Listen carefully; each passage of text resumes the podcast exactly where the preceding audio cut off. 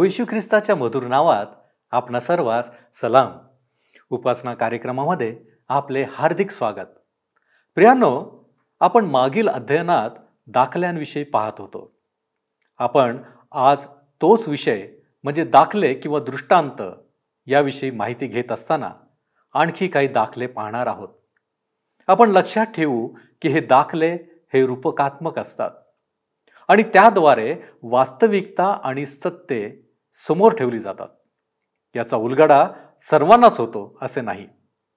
परंतु या दाखल्यांकडे प्रार्थनापूर्वक आणि विश्वासाने पाहण्याची आवश्यकता आहे. तर मग चला प्रियानो आणखी काही दाखले अभ्यासून प्रभू येशू ख्रिस्त आम्हाला काय सांगण्याचा प्रयत्न करीत आहे हे पाहण्यासाठी आजच्या अध्ययनाची आपण सुरुवात करूया. श्रोत्यानो ह्या दिवसांमध्ये आम्ही मत्तेकृ शुभवर्तमानाचे अध्ययन करीत आहोत आणि आज तेराव्या अध्यायाच्या चोवीसाव्या वचनापासून आम्ही आपले अध्ययन पुढे चालू ठेवणार आहोत. माझ्यासोबत उघडा नवीन करारातील मत्ते शुभवर्तमान तेरावा अध्याय. चोवीसावं वचन सांगतं की त्याने त्यांच्यापुढे दुसरा एक दाखला मांडला. कोणा एका मनुष्याने आपल्या शेतात चांगले बी पेरले. त्याच्यासारखे स्वर्गाचे राज्य आहे. निधनाचा दृष्टांत ह्या ठिकाणी आम्हाला वाचायला मिळतो. पेरणाऱ्याच्या दृष्टांतातला जेथे प्रभूने थांबवले होते तेथूनच तो पुढे आता सुरुवात करीत आहे. तो सांगतो की एक चतुर्थांश बी चांगल्या भूमीवर पडले. दुसऱ्या तीन चतुर्थांशने काहीच उत्पन्न केले नाही. कारण हे अशा प्रकारचे बी होते जे त्या लोकांप्रमाणे आहे ज्यांनी वचन तर ऐकले पण प्रतिसाद दिला नाही. दुसऱ्या शब्दात ह्या लोकांचे तारण झालेले नव्हते. ज्यांनी देवाचे वचन ऐकले त्यापैकी फक्त एक चतुर्थांश लोकांचे खरोखर तारण झाले.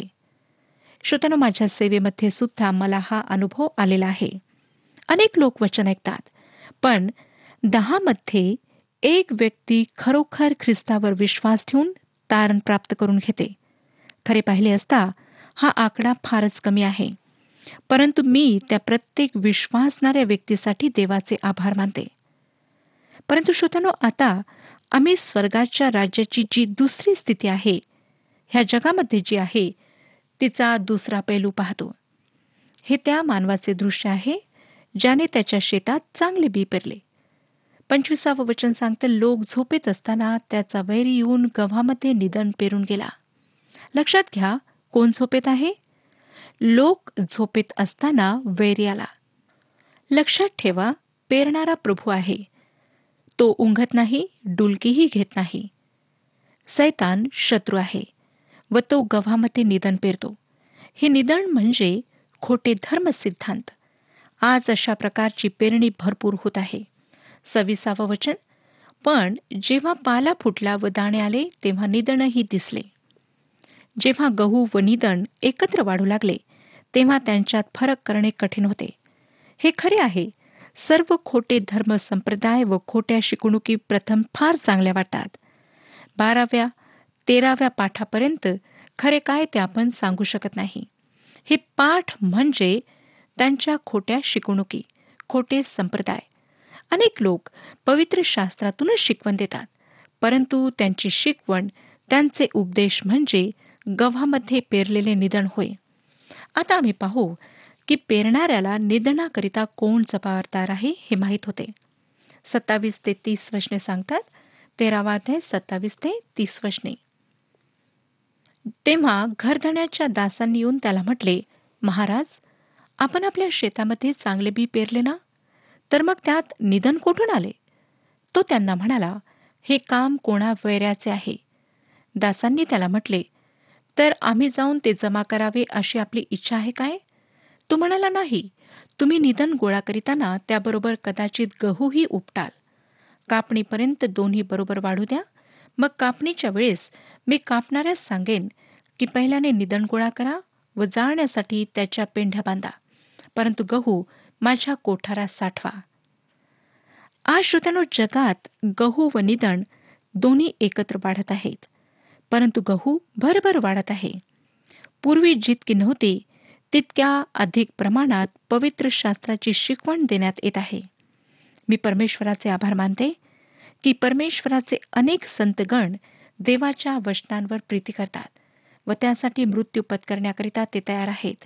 हेच आहे निधन वाढत असताना गव्हाचे वाढणे. तरीसुद्धा जग अधिक भयंकर होत चालले आहे. पुष्कळ निधन वाढत आहे. जेव्हा मी सेवेत पाऊल टाकले तेव्हा मला वाटले की मी निदन उपटून टाकेन व गव्हाला चांगल्या प्रकारे वाढण्याकरिता त्याद्वारे मदत होईल. पण मी अनुभवले की निदन दूर करताना त्यासोबत गहू सुद्धा उपडला जातो. ह्या शास्त्रपाठावरून व दुसऱ्या पाठांवरून मी शिकले की माझे कार्य फक्त वचन सांगण्याचे आहे फक्त बी पेरण्याचे आहे गहू पेरण्याचे आहे. देवाचे वचनरूपी बी पेरण्याची जबाबदारी माझी आहे. ह्या जगात गहू व वाढत आहेत. हे चित्र ख्रिस्ताच्या मंडळीचे नाही त्याची मंडळी अदृश्य संतांनी बनलेली आहे. खरी मंडळी खऱ्या विश्वासणाऱ्यांद्वारे बनते. मग ते कोणत्याही मंडळीचे असो. खरे विश्वासणारे ते आहेत ज्यांनी ख्रिस्तावर तारणारा म्हणून विश्वास ठेवला जे त्याच्यावर विसंबून राहतात व त्याच्या वचनाला प्रिय मानतात. हीच खरी परीक्षा आहे. गहू व निदण एकत्र वाढत आहेत म्हणून विचलित होऊ नका. एक दिवस प्रभू त्यांना अलग करेल. आता आपण मोहरीच्या दाण्याचा दृष्टांत पाहूया. ह्या दृष्टांतात वेगळ्या प्रकारचे बी आहे. तेरावाध्याय एकतीस आणि बत्तीस वचने सांगतात त्याने त्यांच्यापुढे आणखी एक दाखला मांडला की स्वर्गाचे राज्य मोहरीच्या दाण्यासारखे आहे. तो कोणा एका मनुष्याने घेऊन आपल्या शेतात लाविला. तो तर सर्व दाण्यामध्ये लहान आहे. तरी वाढल्यावर भाज्यापेक्षा मोठा होऊन त्यांचे असे झाड होते की आकाशातील पाखरे येऊन त्याच्या फांद्यात वस्ती करतात. मोहरीचा दाणा मंडळीचे किंवा एका ख्रिस्ती व्यक्तीचे चिन्ह आहे. सर्वसाधारणपणे फळ देणारे झाड विश्वासणाऱ्यांना दर्शविते. मोहरी खाद्य पदार्थाची चव वाढविणारे आहे परंतु खाद्य पदार्थ नाही हे लक्षात घ्या. आपण श्रोतानो मोहरी खाऊन जगू शकत नाही. मोहरीचे झाड भव्य वृक्ष नसून एक लहान झाड असते जे वाळवंटात अधिक वाढते. मोहरीचा दाणा त्या जातीच्या रोपट्यांमधील बियाणात सर्वात लहान असतो. ज्या जातीचे हे झाड आहे त्या जातीच्या बियांमध्ये मोहरीचा दाणा सगळ्यात लहान आहे. तरी वचन आम्हाला सांगतं की तरी वाढल्यावर भाज्यांपेक्षा मोठा होऊन त्यांचे असे झाड होते की आकाशातील पाखरे येऊन त्याच्या फांद्यात वस्ती करीतात. हा दृष्टांत ख्रिस्ती जगताची बाहेरगत वाढ दर्शवितो. मंडळीने जगाला परिवर्तित केले नाही परंतु जगावर मंडळीचा फार मोठा प्रभाव आहे.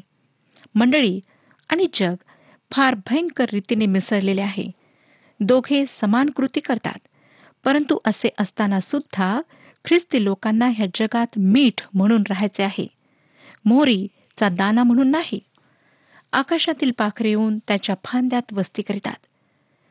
काही उदारमतवादी उपदेशक पक्षांना विभिन्न मंडळांसोबत जोडतात. परंतु त्यांचे हे म्हणणे आमच्या प्रभूने पहिल्या दृष्टांतात जे स्पष्टीकरण दिले त्याच्या विरुद्ध आहे. हे निश्चित जाणून घ्या की ह्या दृष्टांतात पक्षी कोणत्याही प्रकारे चांगल्या गोष्टींविषयी सांगत नाहीत. परंतु दुष्टतेला दर्शवितात. किनाऱ्यावर पडलेले बी खाणारे पक्षी होत. आमच्या प्रभूने सांगितले की ते आमच्या शत्रूला दर्शवितात जो सैतान आहे.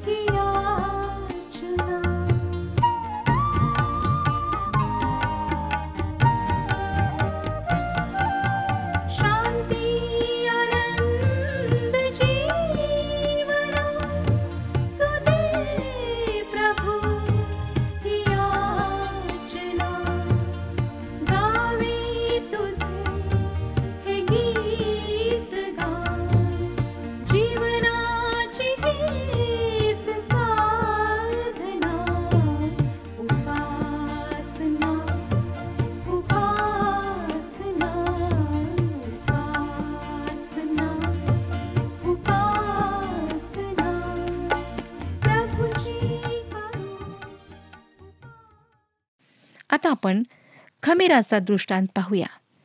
ह्या अध्यातील हा दृष्टांत प्रमुख दृष्टांत आहे. ह्याचे महत्त्व समजून घेण्यास मी आपली मदत करणार आहे. सर्वप्रथम श्रोत्यानो मत्ते कृषवर्तमान हे पवित्र शास्त्रामधील मुख्य पुस्तक आहे. दुसरी गोष्ट मत्तेकृ शुभवर्तमानाच्या तेराव्या अध्यायात आम्हाला सर्व प्रमुख गोष्टी वाचायला मिळतात. अर्थात हा अध्याय मुख्य आहे. आणि तिसरी गोष्ट म्हणजे तेहतीसावे वचन तेराव्या अध्यायाचे मुख्य वचन आहे. म्हणून खरे पाहता आमच्यासमोर जे वचन आहे ते पवित्र शास्त्रातील मुख्य वचन आहे. आता ह्या वचनात जी प्रमुख शिकवण आहे ती आपण पाहणार आहोत. तेहतीसावं वचन मी आपणाकरिता वाचत आहे. तेरावा अध्याय तेहतीसावे वचन. त्याने त्यांना आणखी एक दाखला सांगितला की स्वर्गाचे राज्य खमीरासारखे आहे. ते एका स्त्रीने घेऊन तीन मापे पीठामध्ये लपून ठेविले. करून शेवटी ते सर्व पीठ फुगून गेले. श्रोतनो हे वचन आम्हाला सांगतं की स्वर्गाचे राज्य खमीरासारखे आहे पण आम्हाला येथेच थांबायचे नाही. वचन आम्हाला सांगतं की ते एका स्त्रीने घेऊन तीन मापे पीठामध्ये लपून ठेवले. खमीर काय दर्शविते? काही लोक खमीराला शुभवर्तमान म्हणतात. पवित्र शास्त्रात खमीराला कोठेच चांगल्या गोष्टींसाठी किंवा तत्वासाठी वापरण्यात आलेले नाही. ते नेहमीच वाईटच मानल्या गेले आहे. खमीर हा शब्द पवित्र शास्त्रामध्ये एकूण अठ्ठ्याण्णव वेळा आणि जुन्या करारात पंच्याहत्तर वेळा नव्या करारामध्ये तेवीस वेळा वापरण्यात आला आहे. आणि नेहमीच खमीर ह्या शब्दाला वाईट अर्थाने उपयोगात आणल्या गेले आहे. फार विख्यात अभ्यासक लाइट फूट ह्यांनी विधान केले की जे नियमांच्या बाबतीत नेहमी लिखाण करीत ते खमीराला वाईटाचे चिन्ह म्हणून वापरीत. जुन्या करारात परमेश्वराकरिता जे अर्पण आणण्यात येई त्यामध्ये खमीराला निषिद्ध मानले गेले. नवीन करारात आमच्या प्रभूने परुषी व सदुकी ह्यांच्या खमीराविषयी जपून राहण्याकरिता सावध राहण्याकरिता सांगितले. श्रोत्यानो लेवीचे पुस्तक सातवा अध्याय आणि बाराव्या वचनामध्ये त्याला ते उपकार स्तुतीसाठी करावायचे असेल तर तेलात मळलेल्या बेखमीर पोळ्या तेल लाविलेल्या बेखमीर चपात्या आणि तेलात मळलेल्या सपीठाच्या तळलेल्या पोळ्या उपकार स्तुतीच्या यज्ञासहित अर्पाव्या श्रोत्यानो आम्हाला ह्या वचनामध्ये सांगितलेले आहे की कशा प्रकारे बेखमीर ज्या पोळ्या होत्या किंवा जे पीठ होते त्याला वापरण्यात आलेले आहे. करिंदकरास पहिले पत्र पाचवाध्याय आठव्या वचनामध्ये प्रेषित पौलाने खमीराविषयी सांगितले. वाईटपणा व दुष्टपणा हे शब्द त्याने खमीराविषयी वापरले व ज्या चिन्हाच्या रूपात पवित्र वचनात खमीराला वापरण्यात आले आहे त्यात तफावत होऊ शकत नाही. व मत्तेकृ शुभवर्तमानाच्या तेराव्या अध्यायामध्ये सुद्धा ह्याला चांगल्या अर्थाने वापरण्यात आलेले नाही. खमीर शुभवर्तमान नाही. शुभवर्तमान तीन मापे पिठाच्या रूपात समोर ठेवण्यात आले आहे. हे आम्हाला कसे माहीत होते? कारण पीठ हे दाणे किंवा बियांपासून बनवण्यात येते.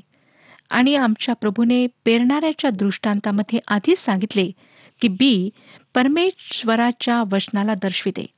लक्षात घ्या की हा दृष्टांत ह्या पृथ्वीवर ख्रिस्ताचा धिक्कार आणि जेव्हा तो त्याचे राज्य स्थापित करण्यास येईल तेव्हा त्याचे होणारे गौरव किंवा त्याचे उंचावल्या जाणे ह्या दरम्यानच्या काळात परमेश्वराच्या वचनासोबत काय होईल ह्याचे चित्र आमच्यासमोर ठेवते.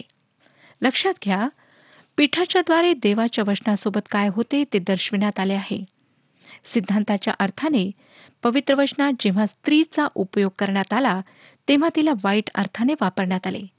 ती खमीर घेते व त्याला तीन मापे पीठामध्ये लपून ठेवते. जर श्रोत्यानो खमीराद्वारे शुभवर्तमान दर्शविल्या गेले असते तर ह्या जगात ती त्याला का लपवित आहे? शुभवर्तमान तर घराच्या वरच्या छतांवरून घोषित करून पृथ्वीच्या दिगंतापर्यंत पोहोचवायला हवे.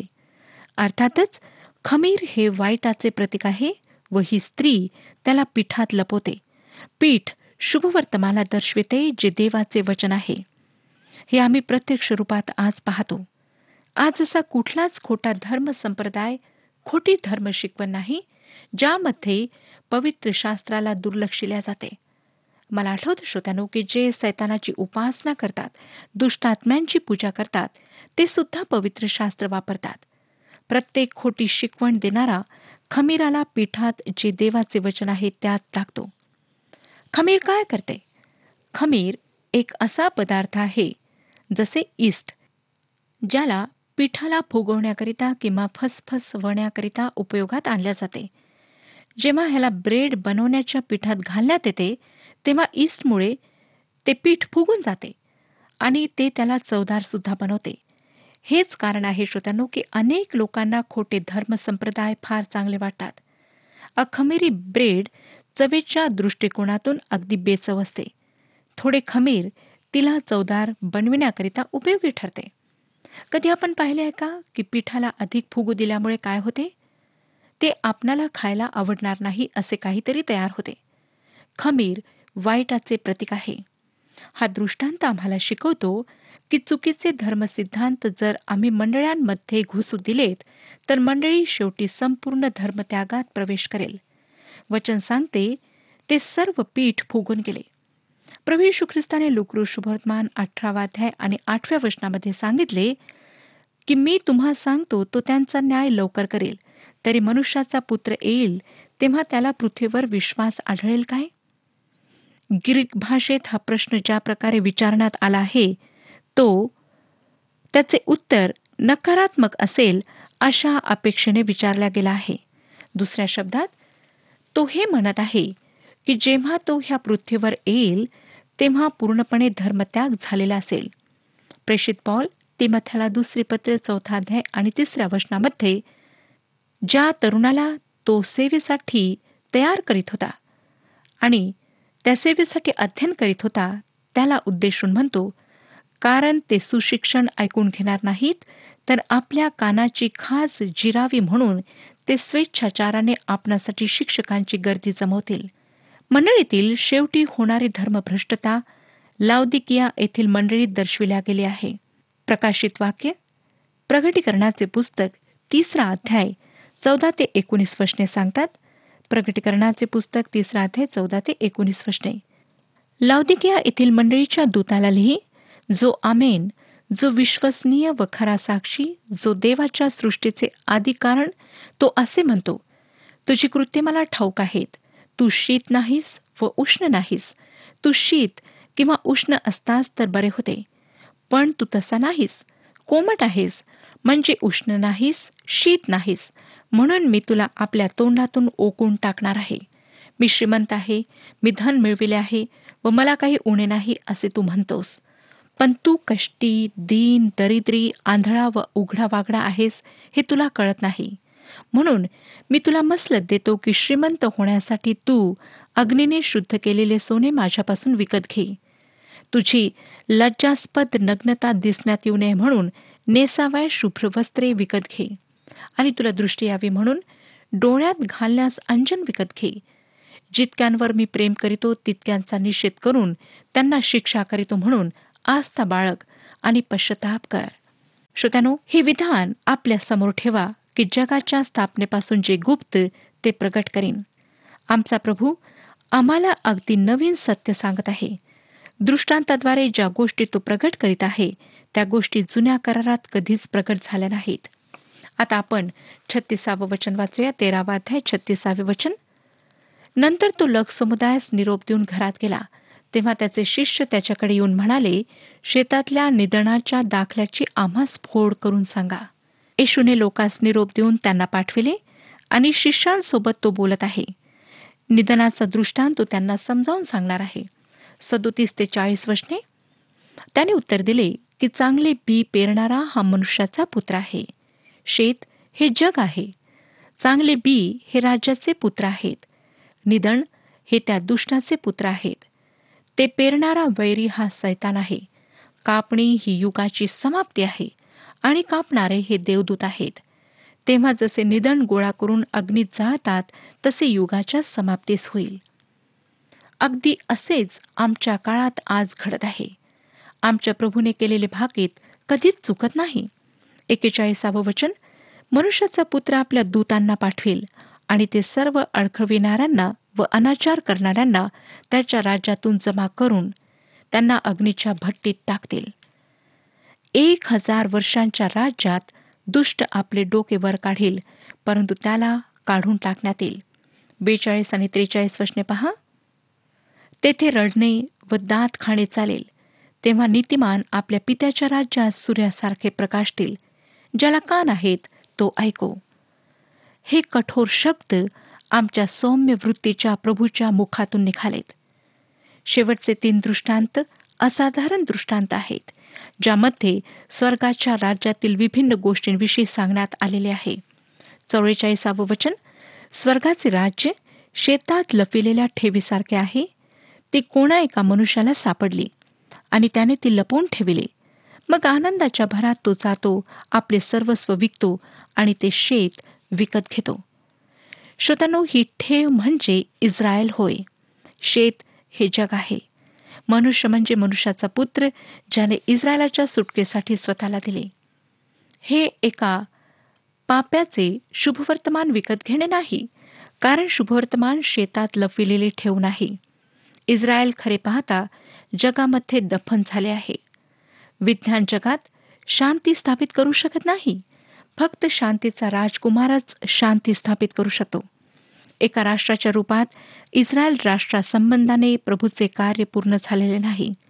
पॉल रोमकरास पत्र अकरावाध्याय पहिल्या दोन वचनांमध्ये लिहितो तर मी विचारतो देवाने आपल्या लोकांना टाकून दिले आहे काय? कधीच नाही. कारण मी ही इस्रायली अब्रामाच्या कुळातला बन्यामिनाच्या वंशातला आहे. देवाला ज्यांच्याविषयी पूर्वज्ञान होते त्या आपल्या लोकांना त्याने टाकले नाही. श्रोत्यानो इस्रायल संबंधाने परमेश्वराचे कार्य संपलेले नाही. ह्यावर पौलाचा विश्वास होता. जुन्या करारातील जखऱ्या ह्या लेखकाने जखऱ्याचे पुस्तक बारावाध्याय दहाव्या वचनामध्ये लिहिले की इस्रायलांकरिता एक नवीन दिवस येईल. तो म्हणतो आणि मी दावेदाच्या घराण्यावर व एरुश्लेम निवाशांवर कृपा व विनवणी यांच्या आत्म्याचा वर्षाव करेन. आणि ज्या मला त्यांनी विंधिले त्या मजकडे ते पाहतील. एकुलत्या एका पुत्रासाठी शोक करावा तसे ते त्यासाठी शोक करीतील. ज्येष्ठ पुत्राबद्दल जसा कोणी अत्यंत खेद करीतो तसा ते त्याबद्दल खेद करीतील. इर्मया भविष्यद्वक्ता बऱ्याच ठिकाणी इस्रायलांचे एकत्रित होणे व परमेश्वराचे त्यांना त्यांच्या भूमीत वापस आणणे ह्याविषयी बोलला आहे. ती वेळ भविष्यात येणार आहे. इस्रायल शेतात लपवलेली ठेव आहे. श्रोतानो ख्रिस्ताने ही ठेव आपल्या पवित्र रक्ताने विकत घेतली. आम्हाला तारण प्राप्त व्हावे म्हणून त्याने आपले सर्वस्व दिले. श्रोतनो आज हा तारणारा प्रभू यशू ख्रिस्त आपणातील प्रत्येकाची वाट पाहत आहे. आज सुद्धा तो आपणास तारण देण्याकरिता तयार आहे. परंतु एक दिवस ही वेळ संपणार आहे. म्हणून आजच निर्णय घ्या. प्रभू यशू ख्रिस्तावर विश्वास ठेवा आणि तारणाचे आश्वासन प्राप्त करून घ्या. प्रभू परमेश्वर ह्या विषयात आपले मार्गदर्शन करो आणि आपणाला आशीर्वाद देऊ हा कार्यक्रम आपणास आवडला काय? आता आम्हाला एक मिस कॉल करा. आणि आपण पुढील विजेता होऊ शकता.